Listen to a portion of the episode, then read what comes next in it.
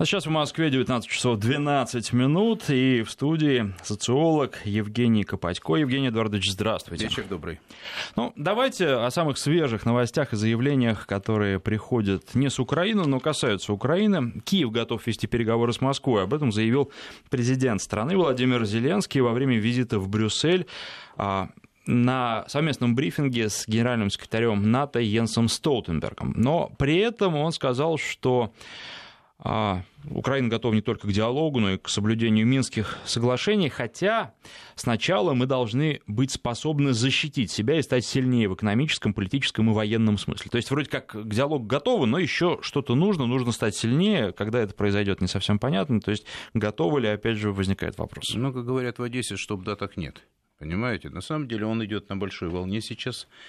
Я хочу сказать, что вот эти вот его визиты первые, все, они привлекают к нему повышенное внимание. Я хочу сказать, что стартовый рейтинг как президента, может быть, любопытно, ни у одного из президентов на Украине за все годы метеонаблюдений, как я говорю, выше рейтинг, чем у него, не было ни у кого. Порядка шестьдесят восемь процентов поддержки его в качестве президента. Понимаю, что ничего не сделал, это аванс, но даже такого аванса не было у Ющенко после оранжевой революции. Максимум пятьдесят пять процентов поддержки. О чем это говорит? Это говорит о том, что очень высокие в обществе ожидания. Сейчас это даже речь не о рейтинге. Это говорит о том, что его заявления смотрят под увеличительным стеклом. И в данном случае, может быть, не ищут глубокого смысла, а ищут символические вещи какие-то. Понимаете, вот куда он поехал в Брюссель, о чем он сказал. Вы правильно обратили внимание у подводки относительно того, что да, готовы. Только он это говорил вместе с представителем НАТО. Это первое. Второе.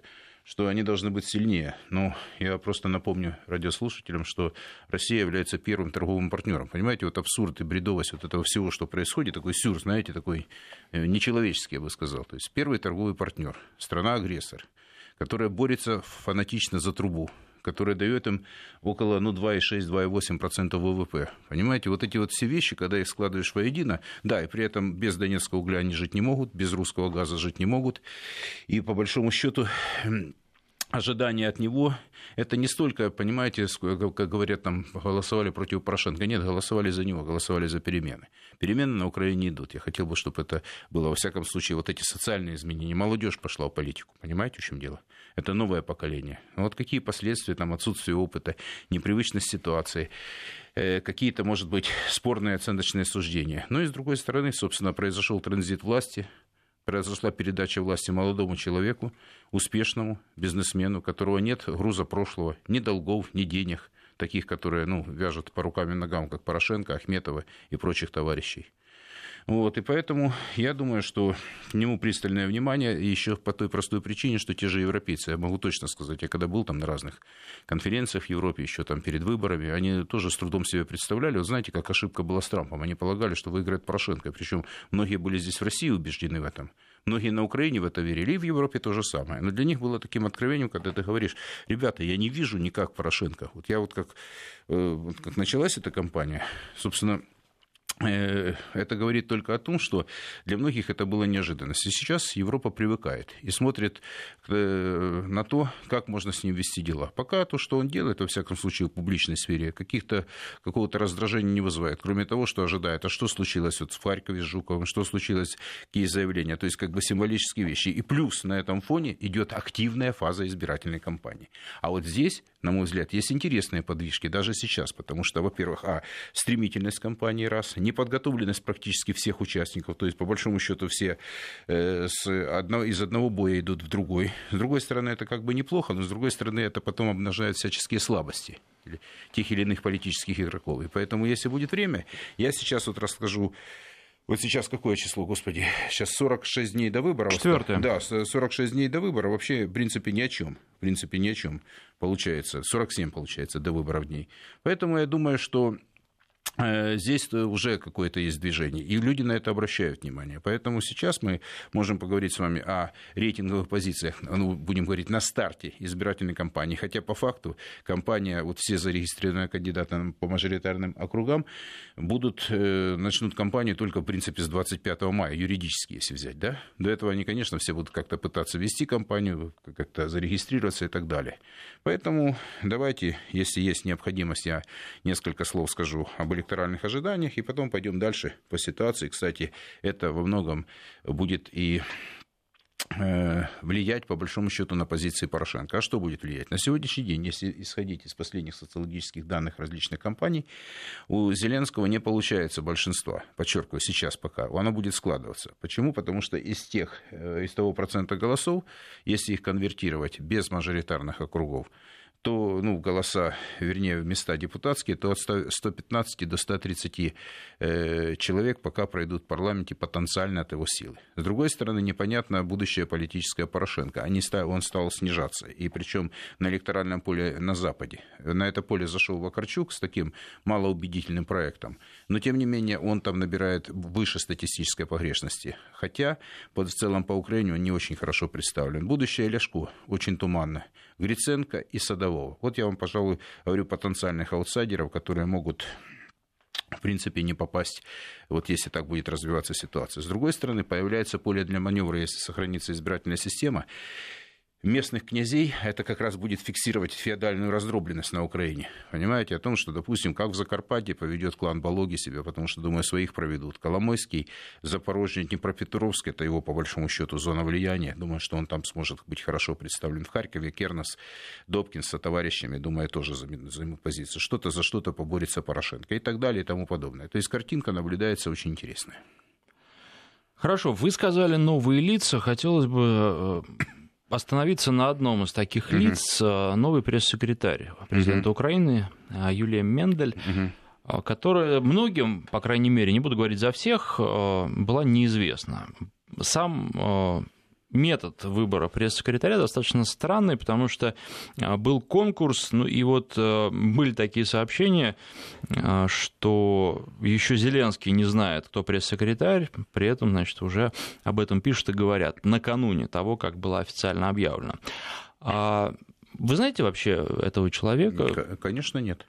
Конечно, нет. Я могу назвать это среди подавляющего большинства тех новых лиц, те, те новые лица, которые зашли сейчас во власть.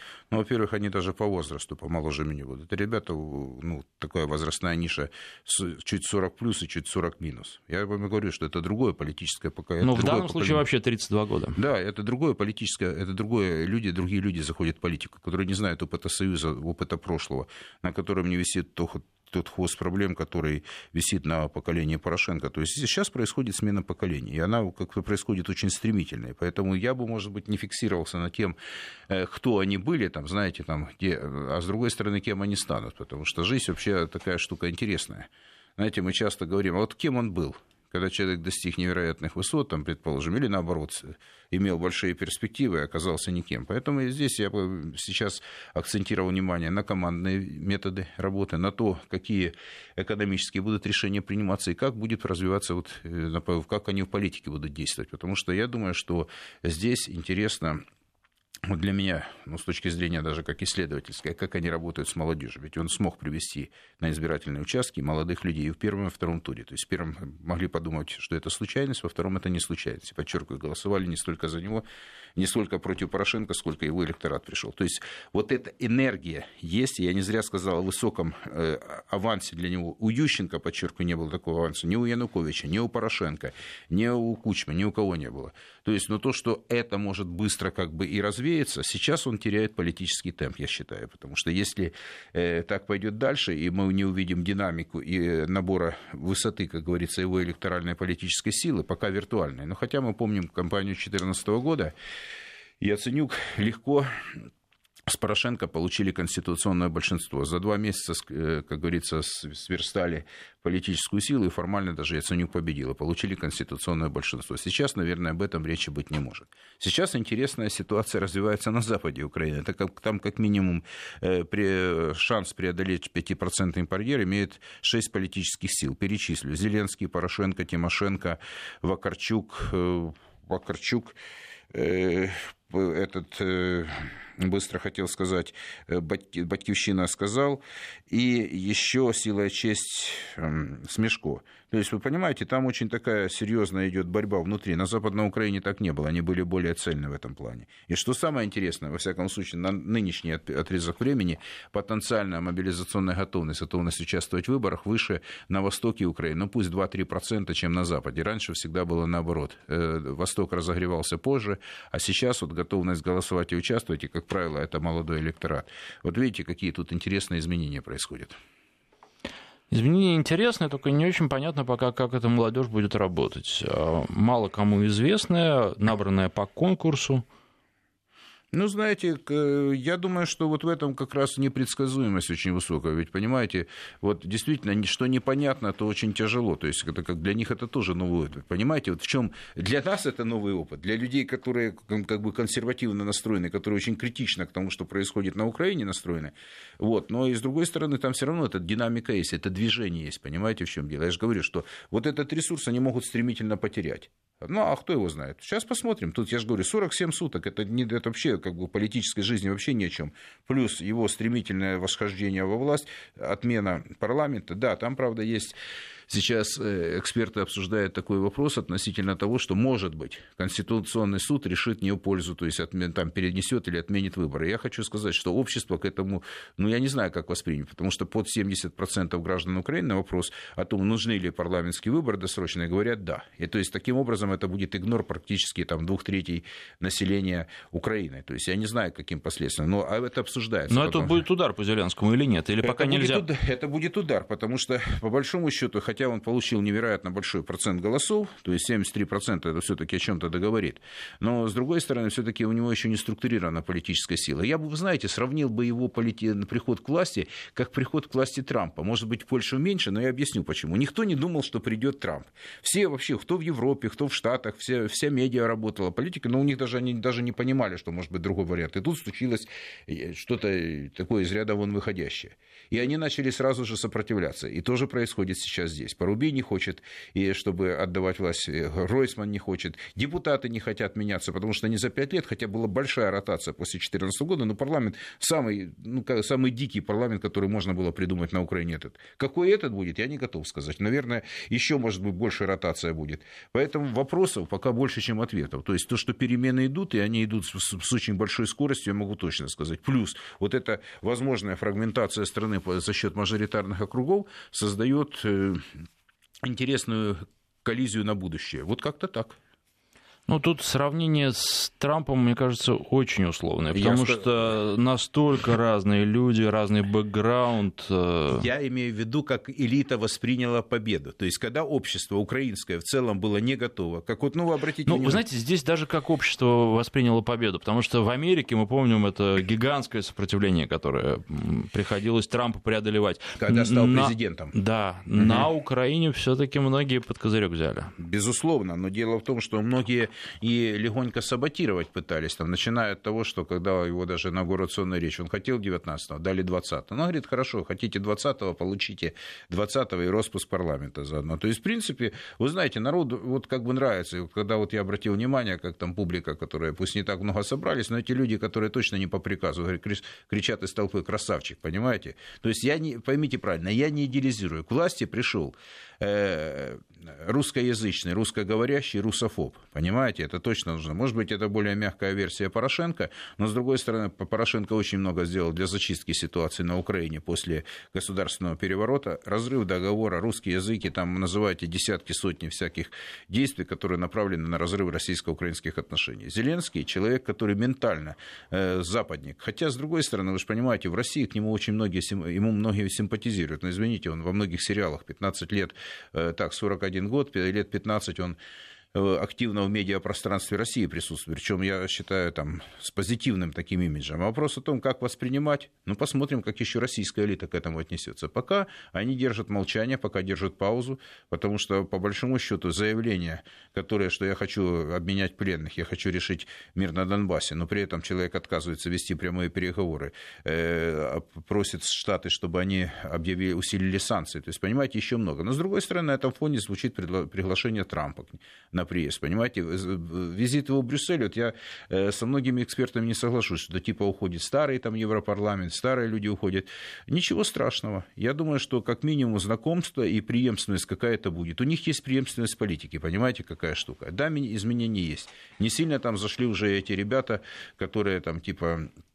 противники вот этого, условно говоря, старой Европы, те, которые сторонники Брексита в различной форме. Понимаете, так что я думаю, тут вполне все пока идет по накатанной. Какие тут в экономике риски большие есть, здесь какие-то, может быть, ожидания, но вообще в обществе впервые на Украине, могу сказать, я просто опираюсь на социологические исследования, чтобы понимали, в обществе достаточно позитивный настрой. Может, впервые за много лет, в общем-то, они с относительным оптимизмом смотрят в будущее. Это не хорошо, не плохо, это просто, вот знаете, люди как-то перевели дыхание. Я еще раз говорю, не идеализирую ситуацию, я просто констатирую факты.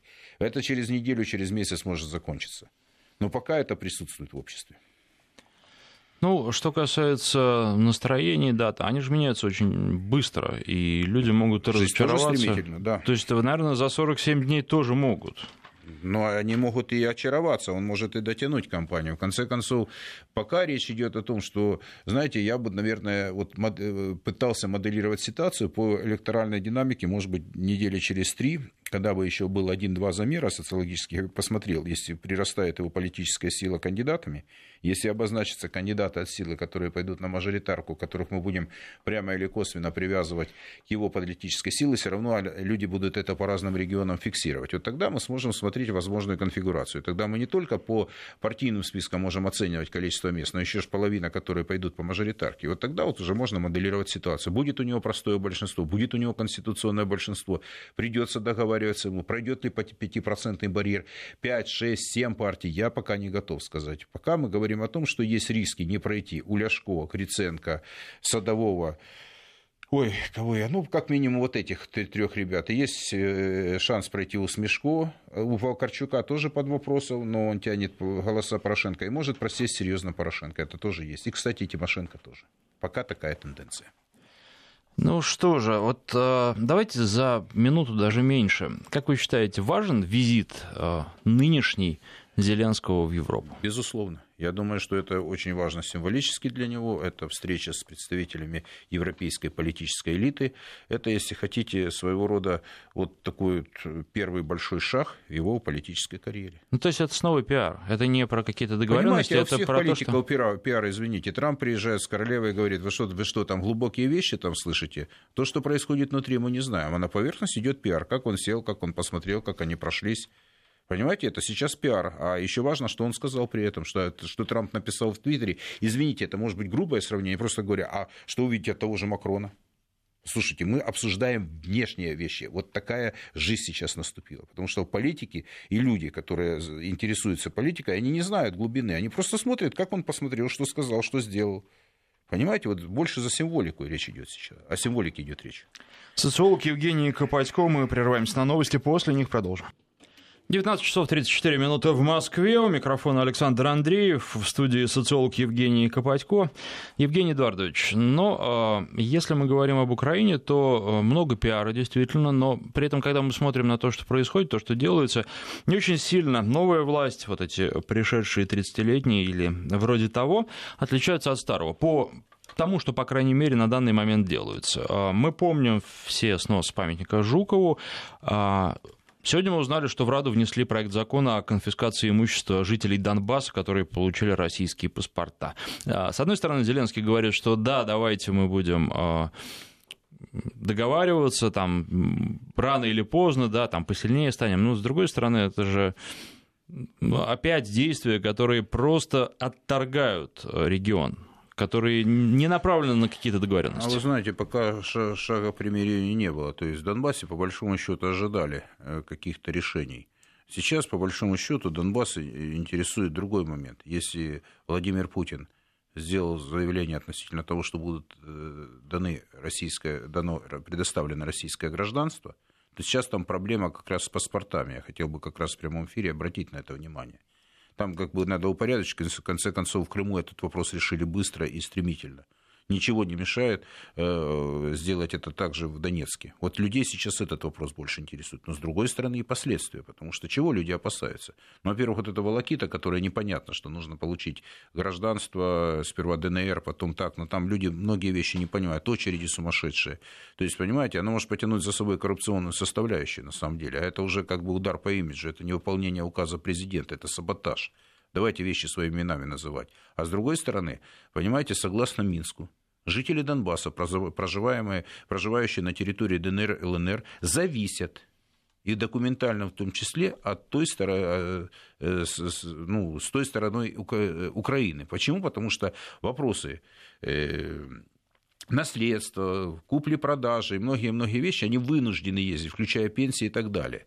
А это как раз говорит о том, что на сегодняшний день им очень сложно. И вообще, если человек может получить паспорт, то это станет известно Украине. А какие санкции будут против этого? Поэтому, понимаете, там больше вопросов сейчас, чем ответов. То есть, как бы, дело было такое серьезное, на самом деле.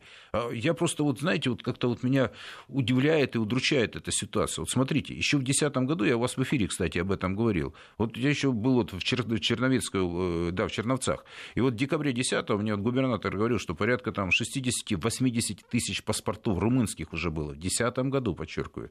Венгры раздали паспорта своим гражданам, которых ну, от ста до ста двадцати тысяч. И это как-то нормально прошло. Поляки занимаются вовлечением в свою культурную, экономическую, социальную среду более чем миллиона украинцев. Я называю тоже вещи своими именами. Почему у нас, казалось бы, там и ситуация как бы другая маленько, да?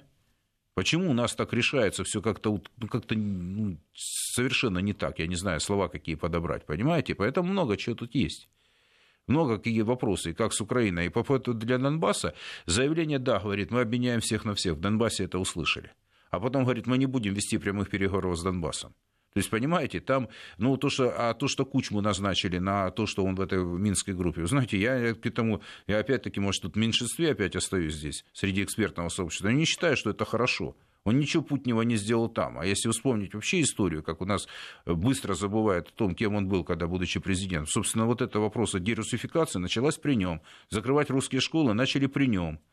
Движение в НАТО началось при нем. Украина и Россия началась при нем. Понимаете, я вам можно, могу еще много чего перечислить. И сейчас мы как-то... И, кстати, он ушел очень печально. Он пытался юлить до последнего, когда там Янукович президент, не президент. А чем это закончилось на самом деле?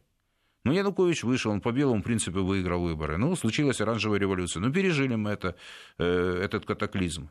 Ну, Кучма ушел с очень отрицательным рейтингом и очень высоким уровнем негатива к нему. Причем с разных сторон, с востока и с запада. Вот о чем речь. Вот такая вот жизнь политическая получается. А сейчас вот на него как бы молятся. Но по поводу чего? У меня возникает вопрос. Какие переговоры? Чего они оживлять собираются? Там нет движения. Если тогда они точно саботировали это движение, потому что им нужно был Минск-два, потому что э, Минск-один был, потому что было Иловайское, и Минск-два было Дебальцево. Нужно понимать корни, откуда это произошло. И они саботировали это все дело. Но, с другой стороны, запрос-то на прямой диалог есть. Сейчас же многие слушают меня на Украине. Ребята, мы, когда делегируем решение своих проблем другим людям, там, Запад, Америка, они решают, но не как мы хотим. Я говорю, пока не будет прямого диалога, нам очень тяжело будет перешагнуть через многие вещи. И конфликт отрешить очень тяжело. Понимаете, вот я вам просто иллюстрирую. Я могу, на мое субъективное мнение. Но я не вижу ничего какого-то, что там интересного. И в Донбассе на это смотрят. А то, что неопределение, неопределенность висит сумасшедшая. То есть люди пять лет не знают, куда им двигаться. Это, знаете... вызывает вот эта неопределенность, оно и отторжение в конечном счете может вызывать. Понимаете, там с Украиной, Украина считает их людьми второго сорта. За счет Донбасса жили, извините, на протяжении многих лет. Сейчас элита вся донецкая находится в Киеве, а народ, который, за счет которого она поднялась, находится в Донбассе и выживает. Вот такая жизнь, такая правда жизни. Как-то так. Правда, жизнь такая, но, опять же, вот слова расходятся с делами, и многое из того, что могло бы делаться, не делается. Верховная Рада сейчас противостоит Владимиру Зеленскому, блокирует его предложение. В частности, не был включен в повестку дня президентский проект закона об импичменте главы государства. Как вы считаете, это хорошо для Зеленского сейчас? Это работает на его рейтинг, на рейтинг его партии? Ну, на самом деле, закон ни о чем, но как с моей точки зрения. Но это пиар, вот это, это тот пиар, который, вернее, он хорош, но он не имеет за собой веса. Ему задача там экономика, его действительно убрать этот парламент, получить свой, когда люди будут те законопроекты. Это имиджевый закон, если хотите. Я не скажу, что никакой, да? Но, с другой стороны, этот саботаж – это не на руку парламента, потому что уровень доверия Зеленскому под семьдесят процентов, им пять процентов. Разницу чувствуете. И, конечно, они саботируют, а общество это не воспринимает, потому что подавляющее большинство людей за смену этого парламента, потому что он себя полностью дискредитировал. И все действия Парубия и многих товарищей, которые там остались, конечно, они там считают законно, незаконно, а все, что делалось в стране, до этого было законно. Тому, хотя, опять-таки, семьдесят, больше семидесяти пяти процентов граждан считают, что выборы на Украине прошли честно и прозрачно. Вот представляете, какая штука, восемь миллионов людей практически в выборах не участвовали, но так выборы ничего, и общество это приняло. И поэтому относительно закона об импичменте, ну, может быть, он в неплохой перспективе. Но он, скорее всего, действительно на руку, на руку Зеленскому. Почему? Потому что, смотрите, я даю для общества значимый как бы, закон. Да, но это опять на поверхности, люди глубины не понимают. Я до конца не понимаю. И многие юристы вам не расскажут. Закон об импичменте в этих условиях. Это как вопрос снятия депутатской неприкосновенности. Каждый выбор с девяностых каких-то годов лихих. Все говорили, что снимаю неприкосновенность. Народ по этому поводу возбуждался, говорил, что да, заканчивались выборы, заканчивались это. Я говорю, я против снятия депутатской неприкосновенности при любом политическом режиме, потому что если там хотя бы власть как-то менее, более-менее живет, то они защищать должны депутатов, потому что в данном случае они будут совсем бесправны. Там много чего еще можно говорить по этому поводу. Поэтому я считаю, что в данном случае это пока на руку Зеленского, это его инициатива. Они отвергают то, что, в принципе, общество хочет услышать. То есть это символический жест. Вот я так думаю. Еще одна тема – это отставка Арсена Авакова, главы эм вэ дэ. Требует сейчас этой отставки после убийства ребенка, когда пьяные полицейские стреляли по банкам-бутылкам и попали ребенку в голову. А вроде бы Зеленский сказал, что там он возмущен, нужно разобраться, строго наказать, но при этом действий-то нет, и понятно, что Аваков на своем месте останется. Вот это в плюс Зеленскому, люди этого не заметят? Я думаю, что Аваков больше как бы немножко в стороне. Во всяком случае, он выступил, извини, гарантом. Как бы там это ни звучало сейчас, но он, по большому счету, не помешал, вернее, помешал Порошенко не сделать многих вещей, которые можно было сделать. Но, с другой стороны, с таким... Ну, короче, вот ситуацию он, во всяком случае, дистанцировался от него. Ну, другой... в некотором смысле Зеленский ему сейчас обязан, да. Ну, слово «обязан» я не уверен. Вы знаете, оказанная услуга уже не услуга, как говорили многие в наше время. Да? Я не считаю, что это хорошая фраза, ну, но да, вспоминаю, что мы принципам. Говорим о политиках, да. Да, мы говорим о них, а учитывая, что предательство стало нормой жизни, то есть это как мораль, то есть, слушайте, ребята, столько партий поменяли, я вас умоляю. Поэтому, когда мы говорим о том, что э, он, э, скажем, для него это ничего не значит. Я считаю, что значит, имеет значение. Потому что, на самом деле, за Аваком это, он серьезный фигурант. Пожалуй, за ним силовой ресурс самый сильный на сегодняшний день. Не за Зеленским пока. Да, он верховный главнокомандующий по факту. А реально управлять вот теми людьми, которые внутри могут навести порядок или дестабилизировать ситуацию в определенных точках, я думаю, пока в состоянии сделать только Аваков на сегодняшний день. Он имеет фактор силы. И люди понимают, что те риски связаны с Майданом, после майданных вещей, с войной в Донбассе и так далее. То есть многие связаны кровью, и они будут держаться. Это тоже нужно понимать. Возвращаясь к конфискации имущества жителей Донбасса, у которых есть российские паспорта, как вы считаете, этот законопроект, он жизнеспособный, он пройдет в Раде или нет? Ну, если он пройдет, тогда и будет отсечение другое. Тогда, я думаю, что и, в принципе, ну, Россия, в конце концов, есть рычаги давления экономического. Я, в принципе, до конца, в общем-то, не могу взвесить, но я вот говорил с серьезными умными людьми, которые экономисты, ну, есть на что давить, потому что восемьдесят с лишним процентов антрацита нужно Украине, это Донбасс. сорок процентов нефть-газ, это тоже это Россия. Понимаете, там много за что можно давить. Понимаете, я думаю, что если они будут решать вопрос таким образом, вот эти контрсанкции, они же говорят, а зачем против нас контрсанкции-то? Потому что против русских вели их очень много. С другой стороны, непонятна позиция бизнеса, понимаете?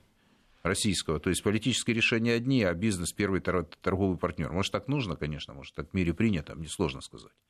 Но хочу сказать, что конфискация, если это будет, то это, конечно, все это, ну как, это разорвется дальше. То есть, в принципе, там сближение пока не наступило. Пока наступило, знаете, замерли, да? Вот ждут. А тут опять стреляют на линии разграничения, на линии фронта, если говорить по-русски. Опять заявление о том, что прямых переговоров не будет. Опять о том, что усилить против России санкции. Опять, что жители Донбасса там будут конфисковать, конфисковывать их имущество и так далее. А мало ли они конфисковали на тех территориях, которые остались на линии фронта, вывозили все, включая розетки. по Укрпочте, вот, если когда поднимут, когда-нибудь время наступит, когда поймут, что такое, как грабили Донбасс по-тяжелому. Вот это все произошло. А сейчас, как они там будут конфисковывать, ну, это дальше разрыв даст. Но тогда это ухудшит положение других людей. Тогда это на выборах ухудшит положение. Я вам скажу, кого ухудшит положение, то, что называют себя оппозицией. Мне очень, конечно, сложно понять в одной связке Левочкина, Фирташа, Медведчука, Ахметова и многих других товарищей, Новинского. То есть сложно им будет, потому что один финансировал, ну, имел отношение к финансированию батальонов в Донбассе. Понимаете? Другую экономику ведет, оставляя, оставаясь самым влиятельным человеком. То есть здесь потери будут для Ахметова в том числе. Понимаете? Потому что элита, я еще раз говорю, она находится на территории. Вот, понимаете, вот как бы вот, абсурдность всего этого. Да, народ живет там, предприятия твои там вроде, а ты живешь там, за линией фронта. Ну, вот такая вот жизнь. Еще одна сегодняшняя новость. НАТО и Украина проведут учения в Черном море. Насколько сейчас подобные действия у украинских избирателей популярны? Насколько это нужно сейчас жителям Украины? Ну, как сказать, есть люди, которые милитаристски настроены, есть антирусски настроены как раз на востоке Украины. Я еще раз говорю, за Зеленского голосовал в основном люди антирусские, русско-культурные, антироссийски настроенные. Вот как бы это ни парадоксально звучало, это так и есть. И поэтому в обществе определенная поддержка есть. Почему? Потому что армия должна быть сильная, флот должен быть сильный, Крым оккупирован, Черное море имеет ну, проблемы с проходом через Керченский пролив. В Черное, в Азовском море находятся два крупнейших порта, жизненно необходимых для Украины. Это Мариуполь, где металл зерно, и где бердят зерно. И каким-то образом через Одессу или Чопск или другие точки очень сложно будет изменить товаропоток. Ну и так далее. То есть, понимаете, вопросов больше, чем ответов. И любые учения это носит прежде всего символический характер. Где они будут проходить, как они будут проходить. Потому что, если взять последний доклад Рен Корпорейшн, то как раз они и говорят, что э, вопрос оказывать постоянное давление на Россию, в том числе и военное, летальное оружие Украине. Это стратегия их, понимаете? В гуманитарной области, в военной области. То есть, то, знаете, вот очень созвучно со словами Зеленского, этого Бжезинского, который э, написал более чем двадцать лет назад свою книгу знаменитую. Я недавно ее просто от корки до корки перебрал с карандашом. И сейчас вот эти под новые доклады. То есть, то, что они, ну, которые касательно Украины, ситуации и событий в мире, хочу сказать, очень многие вещи созвучны. И они созвучны хотя бы потому, что они э, предлагают то, что на поверхности стратегию. Понимаете? И она в публике раздается, люди это обсуждают. И одно из них – это оказать, оказывать постоянное давление на Россию, выборочно.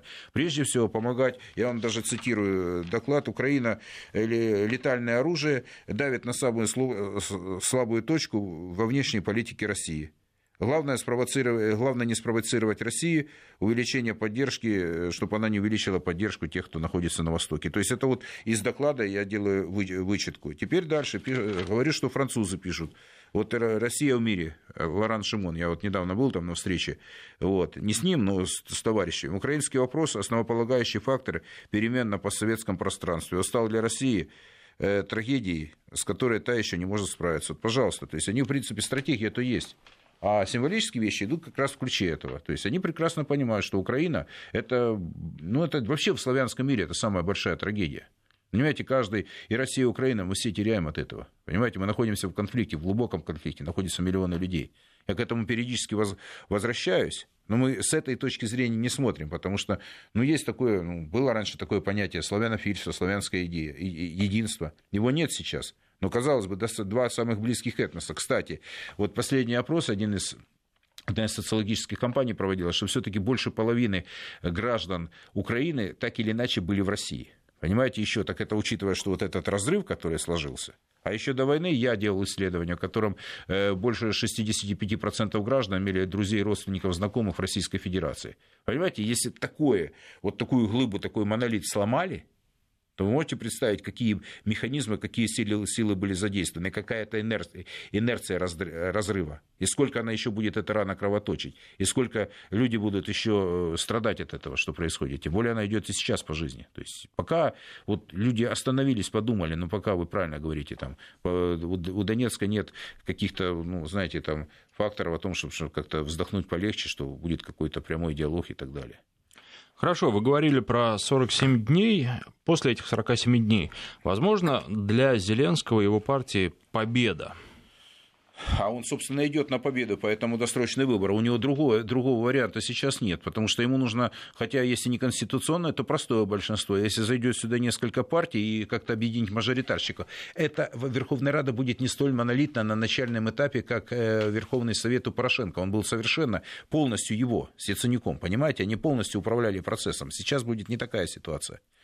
Означает ли это, что через сорок семь дней уже все? Пиар закончится, начнется работа. А он никогда и не закончится. Ценить будут уже и оценивать по делам. Послушайте, в политике у нынешней есть пиар, и, к сожалению, оценивают люди внешние факторы, которые близки и значимы. То есть вот какие-то, ну, знаете, не то чтобы поверхностные знания, но там вопросы, там, что наверху по экономике, там, по социальным. А отношениям. Вот вы знаете, на самом деле, да, наверное, пиар играет большую роль, но люди еще оценивают по кошельку по своему.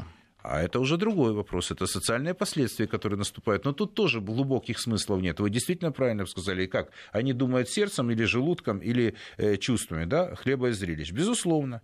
Сейчас на Украине, я еще раз говорю, вот зафиксировали социологи такое э, состояние, что общество в ожидании позитивных перемен впервые за несколько лет. Это важно, это ресурс. Вот это поле, оно, не, оно, знаете, оно настроено, вот это социальное все поле, настроено в ожидании позитивных перемен. А оно связано именно с Зеленским, пока этот ресурс у него есть. Вот это вы абсолютно правильно сказали. Но самое интересное, что они смотрят, что ключевые проблемы, знаете, какие? Это все-таки окончание войны в Донбассе, потому что оно все равно давляет над обществом. Это экономические изменения, потому что люди понимают, что перемены должны... Падение было слишком серьезное. Но вы знаете, психология человеческая такова, что он очень быстро привыкает жить хорошо и долго, и очень быстро и долго привыкает жить плохо. Ну, как бы это ни звучало, потому что э, ну, совершенно другие условия, чем пять-шесть лет назад. Люди уже забыли, как они жили. В спокойной, относительно спокойной стране, в которой, кстати, гордились и красные, и белые по поводу того, что у нас, в отличие от Кавказа, Средней Азии, не было конфликта внутри страны. И вот в один момент взяли и сломали, подчеркиваю, два самых близких народа. Это случилось. Какой вы видите обстановку? У нас полторы минуты остается на Украине в ближайшие месяцы, и насколько вот эта точка голосования переломной будет? Или ничего не изменится? Вот, ну, пиар был, пиар будет всегда. Я думаю, что он был и будет всегда, но точка это действительно точка, это водораздел большой для украинской нынешней истории. Я считаю, что выборы это ключевой знаковый маркер относительно того, справился ли Зеленский свои первые почти сто дней с какими-то задачами. Это, кстати, политическая задача. По большому счету, собрать большинство в парламенте. Это большая политическая задача. Если он ее решит, значит, считайте, что вот он сдал первый экзамен на какую-то там политическую, если не зрелость, то на политические возможности свои. И я считаю, что вот дальше уже будем смотреть формирование кабинета министров, отношения с Россией. Но я думаю, что еще в, эти, в эту кампанию, в эти сорок семь дней, мы еще увидим массу интересного. Украина будет поставщиком очень важных и очень знаковых новостей. Спасибо. Напоминаю, что в студии был социолог Евгений Копатько.